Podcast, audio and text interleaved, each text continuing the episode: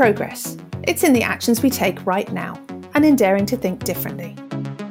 Each one of us can do something to change things for the better, right where we are now, and a thousand small things done with intent adds up to real change. For some people, that initial spark becomes a fire. Welcome to the Every Woman Changemakers podcast. I'm Anna, your host, and every month I'll be talking to inspiring leaders and activists who are changing outlooks, challenging perceptions, and making a difference in the worlds of inclusion, business, the environment, sport, travel, and more. We'll be discussing their work, motivations, and vision, and most importantly, how a revolution of one can lead to a positive, powerful change for the many. Today, in anticipation of International Day of the Girl, we're talking to Jo Wimble-Groves, tech entrepreneur, parenting blogger, and author of Rise of the Girl Seven Empowering Conversations to Have with Your Daughter, which is out in October.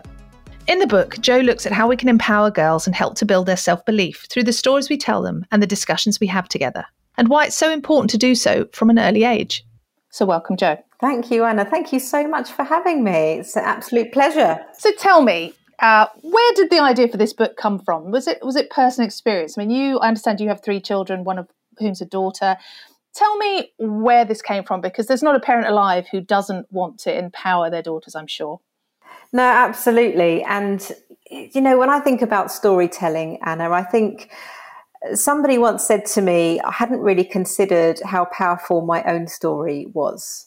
Um, around 10 years ago, I started doing some PR. I worked with a PR company about raising my personal brand, which always feels a bit scary, doesn't it? But this PR company said, Jo, you've got a really great story. Um, you know, you, you started a business with your brother. You were 16 years old. He was 20, you know, which is, which is fantastic. You don't hear that many stories like that. And, and more importantly, you are a woman in tech. Women in tech is, is, is so vibrant right now. And actually, there's also a big conversation around getting more girls to enjoy and study STEM. Uh, and you know, how do we find our next engineers and our mathematicians, and how do we get um, people to enjoy these Apple products and, and the stuff that I get to do every single day? And so, without really thinking too much about it, this PR company said to me, Jo, you've got such a great story because I left school, obviously, sort of 15, 16 years old, went straight into business um, without a without a degree to my name. And so we ended up creating this sort of storyboard of uh, being a C grade student who became an entrepreneur. And it just felt like such a nice story to be able to tell, even though it's quite odd when it's your own. And what I wanted to do is, although we're all so busy, aren't we, in our daily lives? We, we've all got work to do, businesses to run, families that need organizing, households to keep clean. But there is a big conversation in men and women taking 30 minutes to perhaps join a school assembly and tell the children that are sitting in front of you about your career or how you got to the career that you are at now, how you started, or what you enjoy about your job. Um, and even though for us as adults, we always think, well, it's our job, it's what we do, I don't think people would really want to hear that. But even for you, Anna, I just think people would really benefit, children really benefit from hearing about different types of careers and, and how you got to where you are now. And it doesn't always need to be plain sailing. They need to hear the highs and the lows, and they need to hear from me. They really enjoyed hearing how um, the bank manager didn't really want to lend us any money when we were sort of 17 years old. Of you know, we didn't we didn't even have an overdraft, um, and actually getting help and support when you are young was really tough. And I spent, I think, quite a lot of my early years in business wanting to be taken seriously. Um, I was reasonably confident, but equally, I think, blessed with a bit of a baby face, which, which does have its benefits. It meant that I felt that I wasn't being taken seriously as a businesswoman. I so desperately wanted to be older. And then I don't know about you, Anna, but when you're older, you sort of reminisce about when you're younger. It's a full circle that we go through, isn't it? So going back to your point, you know, why did why did the book come about? Well, I just thought I have been spending the last 10 years going into schools, colleges, and universities, particularly talking to girls, sharing this story about the C grade student who became an entrepreneur and, and how I got there and, and the challenges I faced, but what opportunities I've had. And so much started from putting my hand up and taking an opportunity. You know, my brother said to me, Come into business with me. I never thought it would be long term. I always thought it was just a short term thing. You know, we've run that business together for over two decades now, which is multi award winning company, which is fantastic. But so much of it starts by putting your hand up. So the thought I had, Anna, really was if I could make an impact standing in front of a classroom, in front of boys and girls for that matter, what impact would a book have? It's so interesting what you were saying about this idea of the story. Almost, you know, as you were talking, I was thinking it's like the hero, or rather the heroine's journey, isn't it? Having a conversation. Presumably the age range is teens? It is. I mean, my first chapter is is based around the number seven because so much of actually who we are as individuals is and human beings is is, is by the age of seven. So when you look at a seven year old boy or girl for that matter, their personality is pretty much hardwired, and it's what it's really exciting then of what you can do from there on. Um, but what I think the book is really based around sort of sort of seven to sort of teenagers, really around that 14, 15 year old mark but um, you know, the early years we know are really important. But equally, how do we encourage those seven-year-olds to put their hand up and try something different, or put their hand up in a classroom without fear of failure all the time or fear of getting it wrong?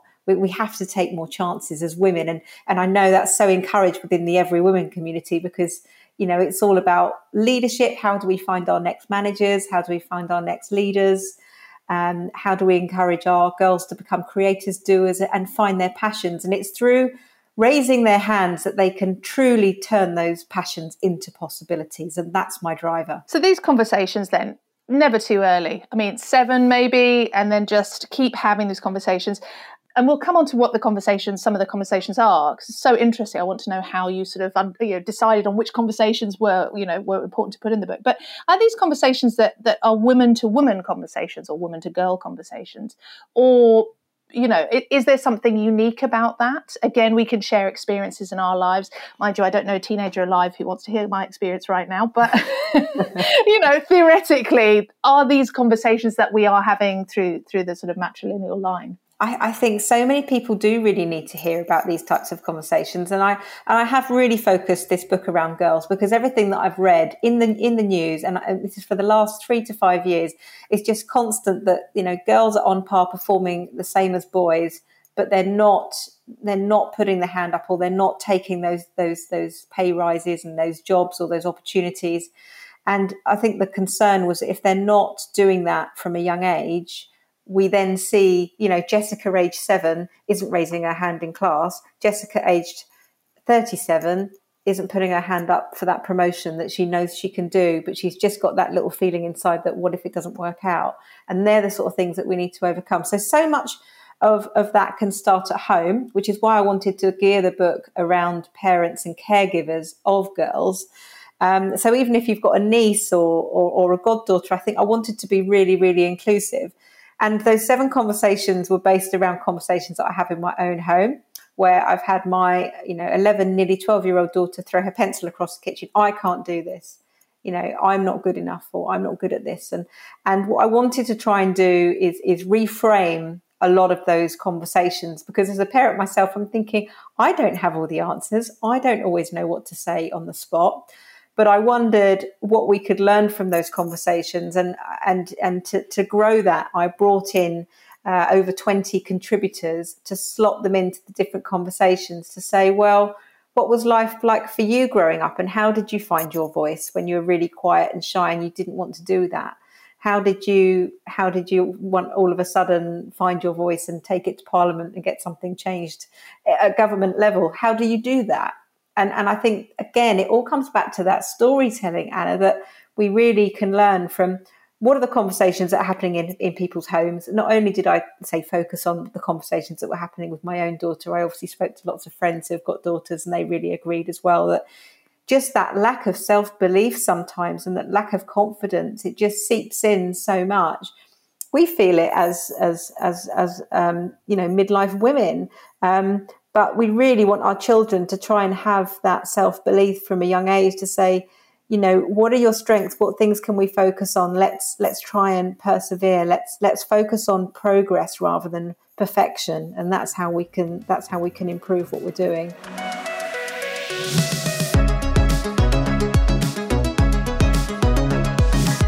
Look at some of the conversations then that are in the book. I mean, they're fascinating. I was going to say, how did you choose which ones to put in? You know, you said you talked to your daughter, to friends and stuff. I mean, there still must have been a lot more than seven. How did you narrow it down? And, and what was the common theme? Was it this underlying self belief that, that unites all seven of those?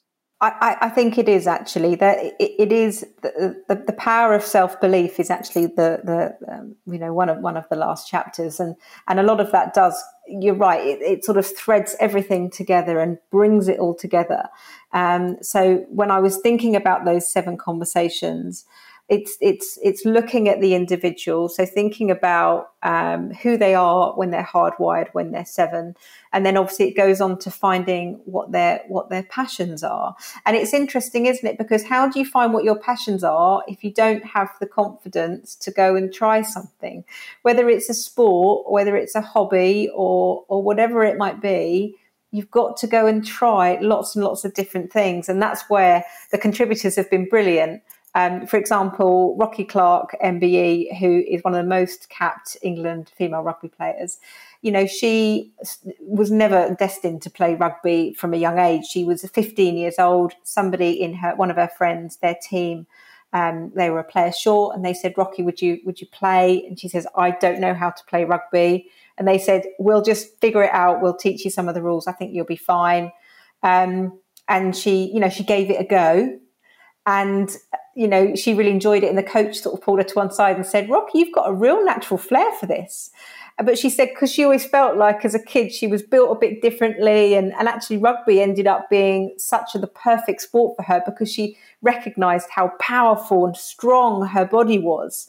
And she's just become this phenomenal world class rugby player but it all started almost by accident and sometimes we find our passions by accident and it's stories like that that i just well, it almost makes me get goosebumps just thinking about it because I can't wait for people to read it because that's just one contributor sharing her story about how she, you know, how she how she how she found herself and found and found found her strengths. So let's look at some of the other themes. I'm just having a look at, at the chapters now. Um, you know, there's a sort of a, a theme about perseverance and, and, resilience. We lost another game. Maybe I should quit is the title of that chapter. That's a very interesting one. Uh, there's one about frenemies. I mean, who knows what to say about frenemies?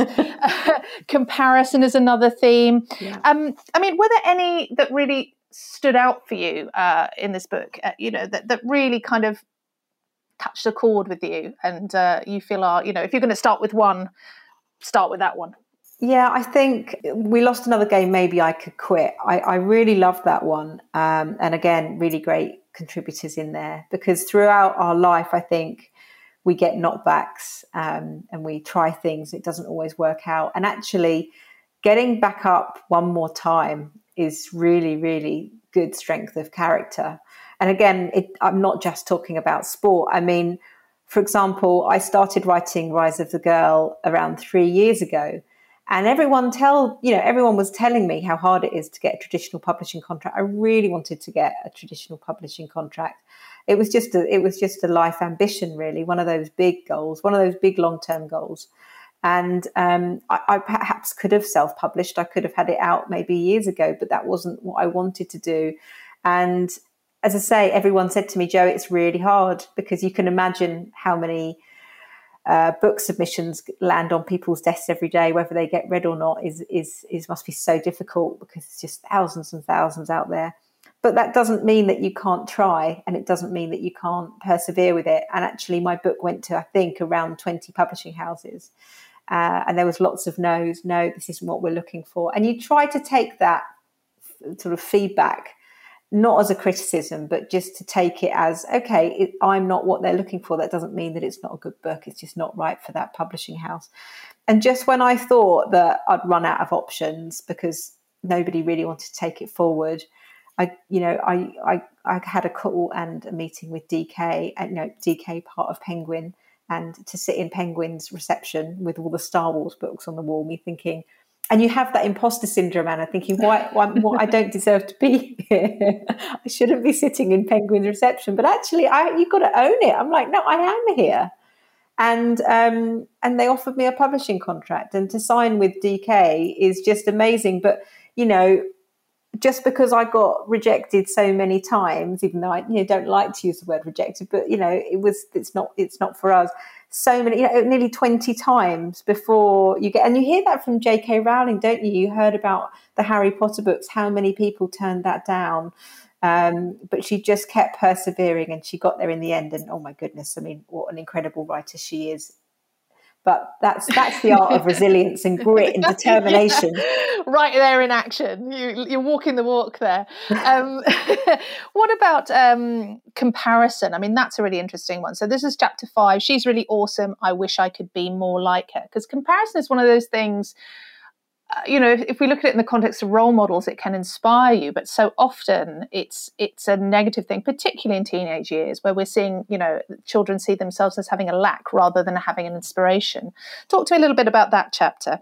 So you're absolutely right. Role models are so important. I think we talk about it more than ever before. And when I was growing up, Anna, um, you know, being in the tech industry as well, I don't think I had many role models. I don't know about you in, in your industry sector. Um, but for me, I just felt that there wasn't really many female role models that I could aspire or look up to. And it just made me think, you know, this chapter is so important that no matter what you do, whether you're a pilot, you're an, you're an astronaut, whether you're an engineer, a politician, or a rugby player, uh, or a writer, you know, girls need to be able to see them. They need to be able to see them in order to be them. And and they also need to be able to hear from really positive, relatable role models. And you're right, you know, when you think about social media, it can be such a beast at times. I love it when it's really positive and really creative. And it's just ensuring girls see what they want to see. If they don't like what they see, they unfollow and they just make sure that they create that that social feed that works for them um, and just and just fill it with positivity because it's out there, but we do have to go out and find it. And again, the role models are brilliant because social media, in so many positive ways, has allowed young young girls and women to use their platform to inspire other people. You know, when you think about Sky Brown, thirteen year old skateboarder, what she's doing, um, I think she's competing this week. But she's just an absolute bundle of energy, and it got my daughter out on a skateboard. Um, and I'm sure she got thousands, if not millions, of girls out on skateboards um, just by leveraging her voice for the power of good.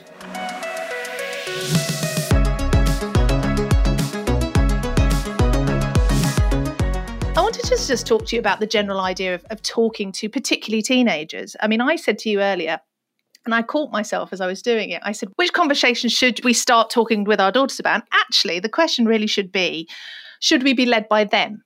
when they want to talk about certain things what's the best way to do it because they are the ones who are who need to be empowered we we as parents want to you know make everything right and have a conversation but actually they're the ones who need to come to us in some ways what's what are your thoughts on that well, I, I, think you're absolutely right. And in the first chapter, one of my contributors has a sort of standout statement that that's there that says, you know, listening as a parent is so important. And uh, you know, working in tech, I do a lot of talking for for a living.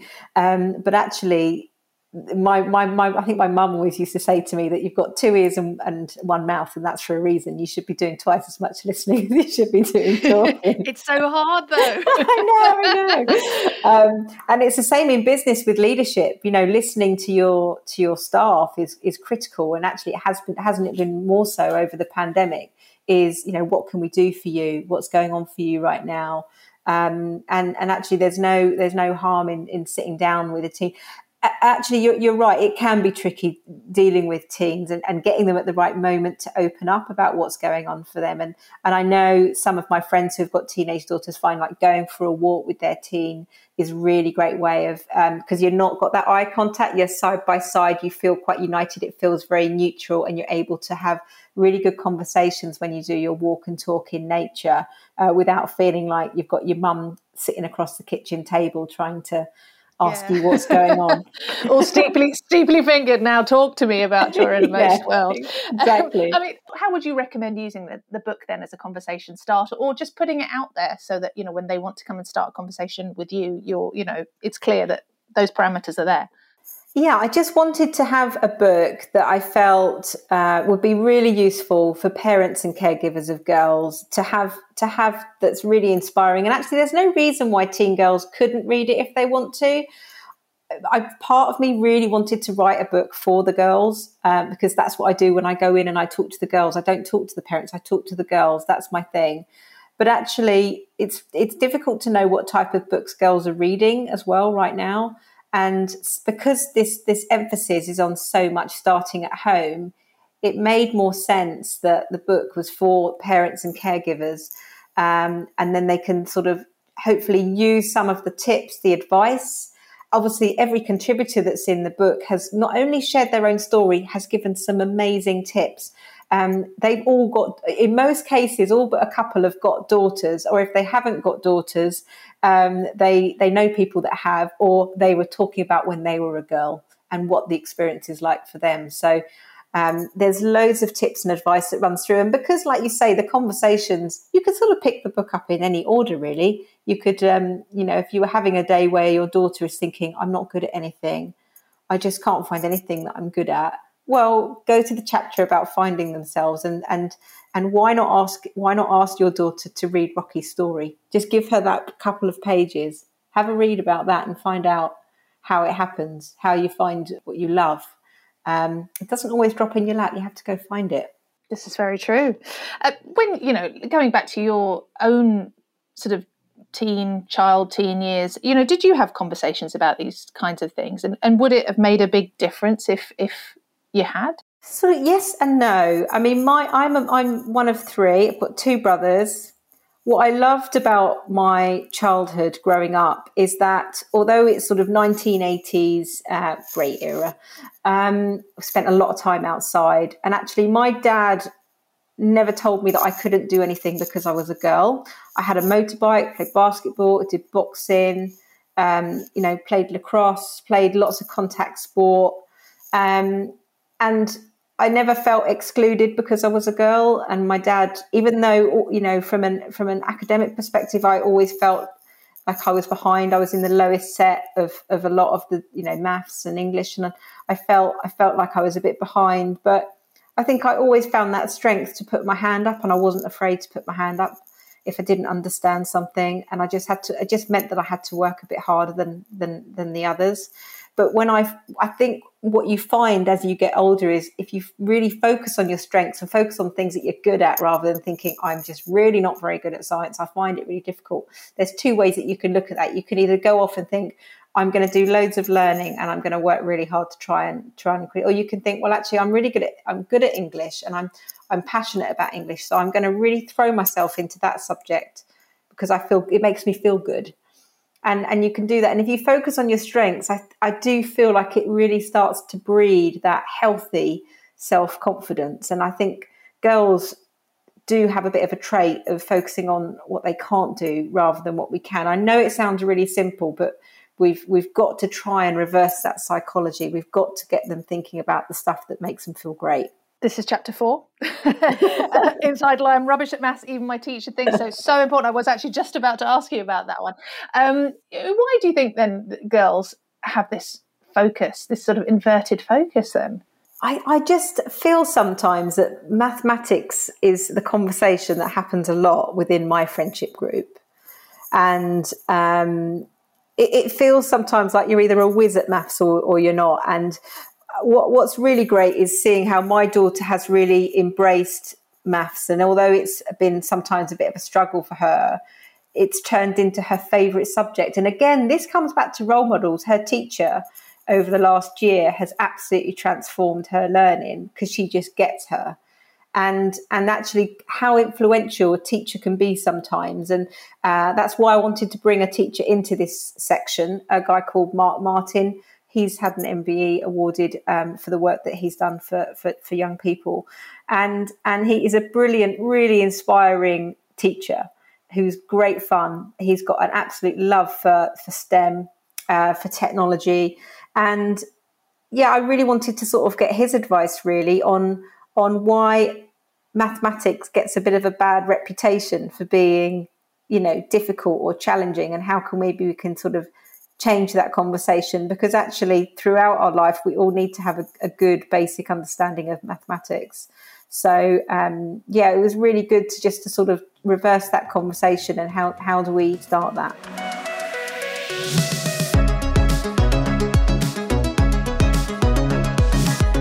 Do you have different conversations with your sons then?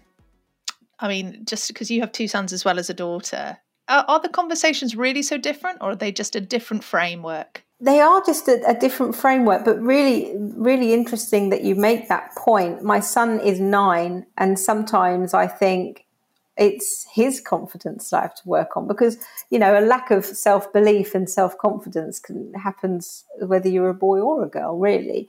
And what was lovely, um, and I'm so glad that you mentioned it, is the the the lady that did all the editing on my book. Uh, she was fantastic.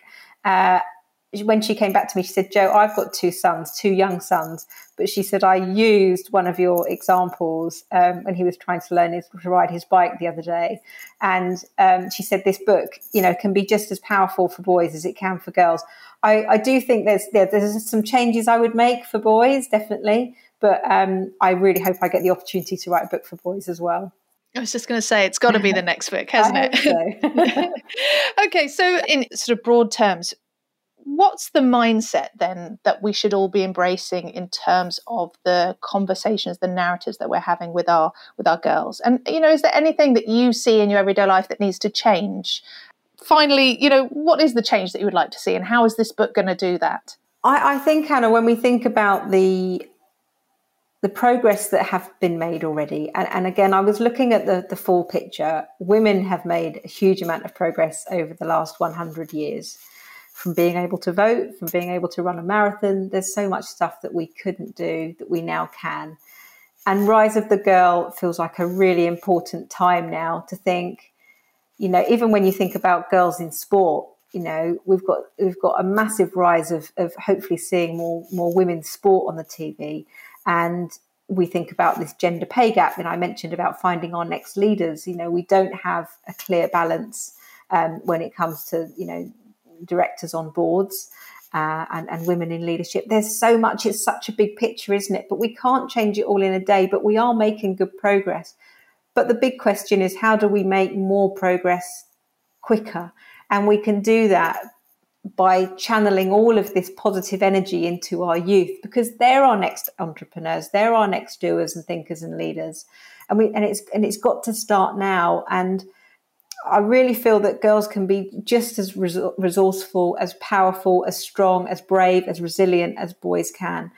Um, but I just wanted to use the book to package it all together to say, with a growth mindset, you know, I read a lot from Carol Dweck, as you as you might know. She's such a fantastic uh, woman who really talks about the importance of a growth mindset. And actually, girls can do some incredible stuff. I was talking yesterday to uh, another lady about sometimes the women that have been uh, such an important part of this pandemic, you know, the scientists and and and Kate Bingham, who sort of led the, the, vaccine rollout, and how she hardly really even gets a mention, but that everyone talked about how incredible the rollout was, and they brought the army in, and there's a woman behind that, and I just think, oh, it just makes me feel. Uh, so so proud to be a woman, but also to be a mother of a daughter, and I can't wait to see what my daughter does um, but equally, I just think, yeah, it's a brilliant time for girls to have an opportunity to do any career that they want with the right mindset, with the right career ambitions. It shouldn't there shouldn't be too many obstacles now, and the more we come together and fight that, it is girl power all the way, as far as I'm concerned. That's a great answer, Jo Wimble-Groves. Thank you so much for joining us. Rise of the Girl Seven Empowering Conversations to Have with Your Daughter is out on the 7th of October, published by DK, and available to pre order now from Amazon, Waterstones, and other booksellers. Every Woman is a global platform for women in business that drives positive change by empowering women to achieve their professional potential. Visit everywoman.com to discover how we're advancing women in business and inspiring a generation of future female leaders. For every woman, everywhere.